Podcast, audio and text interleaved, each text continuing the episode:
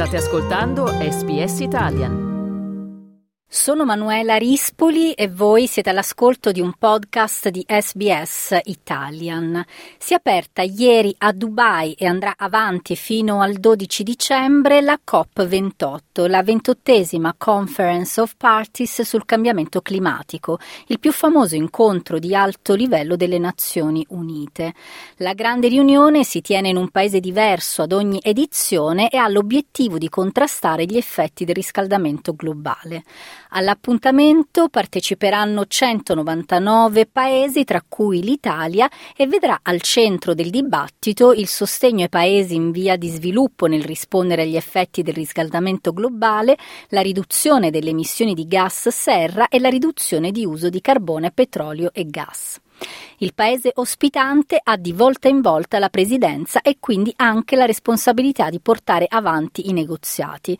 Nel caso di Dubai sarà il sultano Ahmed Al-Jaber a presiedere la COP e la cosa sta generando molte polemiche considerando che il PIL del paese è supportato prevalentemente da combustibili fossili e che il sultano è anche capo dell'azienda petrolifera statale degli Emirati Arabi Uniti.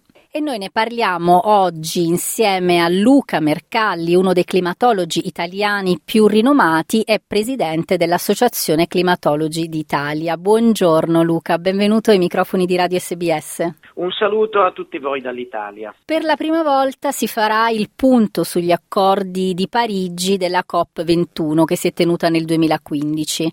In quell'occasione come obiettivo, era, come obiettivo comune si era fissato quello di mantenere l'aumento di temperatura globale media inferiore ai 2 gradi. Sappiamo bene che questi sono compiti a casa difficili da fare. Come ce la siamo cavata fino a qui e come verrà affrontata la questione? Purtroppo ce la siamo cavata male. Dal 2015, quando viene firmata la COP21, l'accordo di Parigi, la promessa era dobbiamo ridurre prima possibile le emissioni globali, poi si sa, gli accordi sono della carta, sono eh, della burocrazia climatica, quindi ognuno i compiti a casa ha annunciato che li avrebbe fatti, ma poi non sono stati fatti, perché il 2022 è stato l'anno con le maggiori emissioni di sempre della storia dell'umanità. Stiamo parlando di oltre 54 miliardi di tonnellate di CO2 equivalente, quindi tra la combustione dei materiali fossili, gli altri gas serra che provengono soprattutto dall'agricoltura e il contributo della deforestazione. Queste sono le fonti principali dei gas a effetto serra che stanno facendo aumentare la temperatura del nostro pianeta. Quindi adesso a Dubai si cercherà di fare un po' il punto di quello che è stato fatto, ma è già chiaro che ci sarà un segno a, matura, a matita rossa con i compiti non fatti. E questo vuol dire che se si vuole raggiungere quell'obiettivo di non oltrepassare i due gradi di aumento termico alla fine di questo secolo, che è il limite di sicurezza, soprattutto per le generazioni future, per non consegnare a loro un mondo climaticamente invivibile, bisognerà accelerare ancora di più per arrivare a tagliare di circa il 50% le emissioni già al 2030 e mancano sei anni e portarle a zero al 2050. Eh, solo che ci si aspetta che insomma eh, si farà qualche progresso in più rispetto alle COP precedenti, ma è sempre tutto troppo lento rispetto alla fisica del clima che invece galoppa, perché oggi sono già stati presentati eh, i dati da parte dell'Organizzazione Meteorologica Mondiale sul fatto che il 2023 sarà l'anno più caldo della storia del pianeta Terra da quando facciamo le misure climatologiche. Quindi un'accelerazione anche del riscaldamento in questi ultimi anni che conferma purtroppo questa nostra lentezza nella cura. Anche Papa Francesco, che purtroppo non è potuto recarsi a Dubai perché è ammalato, lo aveva detto all'inizio di ottobre con la sua esortazione apostolica Laudate Deum, nella quale, riprendendo l'enciclica Laudato Si che aveva scritto nel 2015, condanna proprio questa lentezza, questa indifferenza del mondo rispetto all'urgenza di confrontarci con le leggi fisiche che non aspettano i nostri capricci. Luca, un altro punto focale degli incontri sarà il sostegno ai paesi in via di sviluppo nella gestione del cambiamento climatico. A subire il peso del cambiamento sono infatti soprattutto loro e per aiutarli a raggiungere gli obiettivi di riduzione delle emissioni di gas serra, la COP27 che si è tenuta nel 2022 in Egitto a Sharm el Sheikh ha steso una prima bozza del cosiddetto eh, Fondo sul Loss and Damage, un istituto finanziario a sostegno delle perdite e dei danni causati dalla crisi climatica. Ecco, anche su questo cosa possiamo aspettarci da questa COP e quali sono le posizioni dei cosiddetti paesi del primo mondo? Allora, sembra che il fondo loss and damage sia già passato. In sostanza, notizia di, di poco fa, pare che ci sia l'accordo su, su questo fondo. Ma eh, quali sono le ragioni eh, di dare un sostegno finanziario ai paesi più esposti, ai paesi poveri, eh, rispetto ai danni climatici? E c'è una responsabilità storica. Le emissioni di CO2 si accumulano in atmosfera e stanno lì per secoli. Quindi i danni climatici che stiamo vivendo in questi ultimi anni sono già l'effetto di 200 anni di emissioni dall'invenzione della macchina a vapore in Inghilterra alla fine del Settecento a oggi. Ecco che allora si riconosce una responsabilità storica. I paesi occidentali hanno inquinato per primi e ne hanno goduto tra l'altro gli effetti positivi, mentre i paesi più poveri oggi subiscono i danni climatici senza aver contribuito a causarli.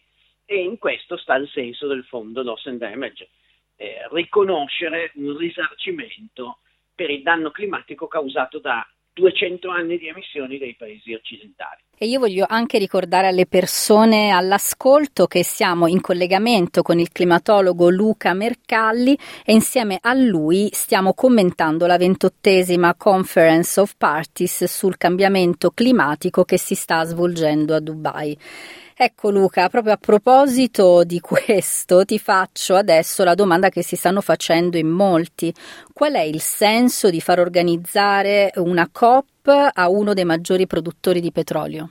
Guardate, c'è grandissima inquietudine per questa contraddizione, moltissime persone. Pensate che a Dubai stanno andando 70.000 delegati da quasi tutti i 198 paesi del mondo eh, tra l'altro faranno molte emissioni con un sacco di viaggi aerei. Comunque speriamo che serva a qualcosa tutta questa fiera, possiamo dire. Il tema è questa COP è presieduta da un petroliere, da un, una figura eh, che è anche un petroliere dei, degli Emirati Arabi. Eh, possiamo prenderla come un'offesa quasi, un, uno smacco, oppure possiamo vederla anche speriamo come un'opportunità, ovvero il potere delle grandi eh, corporation petrolifere al mondo è enorme e abbiamo visto in questi anni ha giocato molto a rallentare le posizioni di transizione verso le energie rinnovabili. E allora forse ben venga un dialogo, ben venga sedere tutti allo stesso tavolo e forse anche scoprire un po' le carte, eh, io penso che in questi 12 giorni di negoziato almeno il mondo petrolifero d- dovrà dire qualche cosa in termini ufficiali. Eh, aspettiamo di commentarlo a metà dicembre, quando avranno finito eh, i negoziati. Ancora una domanda Luca, anche naturalmente anche l'Italia sarà presente con il ministro dell'ambiente del governo Meloni Gilberto Picchetto Fratin e con un team di negoziazione. Con che risultati il nostro paese arriva a questa COP e con quali obiettivi soprattutto?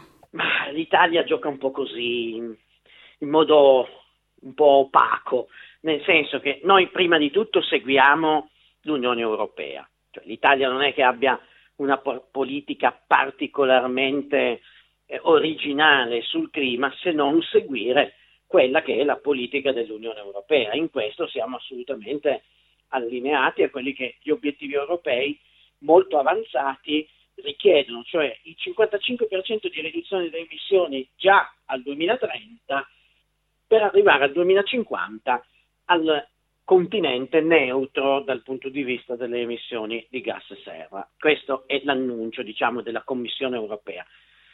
Poi a livello italiano noi sappiamo che invece ci sono molte ambiguità. Tanto il governo ogni tanto assume perfino dei toni negazionisti rispetto al clima. Abbiamo dei ministri che addirittura esprimono in pubblico dubbi sulle reali cause del cambiamento climatico e questo non è un buon segnale, non c'è compattezza. E, e poi vediamo nella pratica tante lentezze. Abbiamo una legislazione per le energie rinnovabili estremamente complessa e lenta che sembra fatta apposta per scoraggiare gli italiani a installare pannelli solari, pale eoliche. Quindi direi c'è tanto da fare per fare una politica molto più chiara, più pulita, più netta, che permetta alle persone di fare veramente qualcosa per il clima e non dover sempre subire un po' queste, queste situazioni molto contraddittorie anche con gli enormi sussidi che ancora il governo italiano concede alle energie fossili. Luca, grazie mille, grazie mille e a presto risentirci per aggiornamenti. Un saluto a tutti voi, mentre qui più almeno abbiamo qualche indizio di inverno. Volete ascoltare altre storie come questa? Potete trovarle su Apple Podcasts, Google Podcasts, Spotify o ovunque scarichiate i vostri podcast.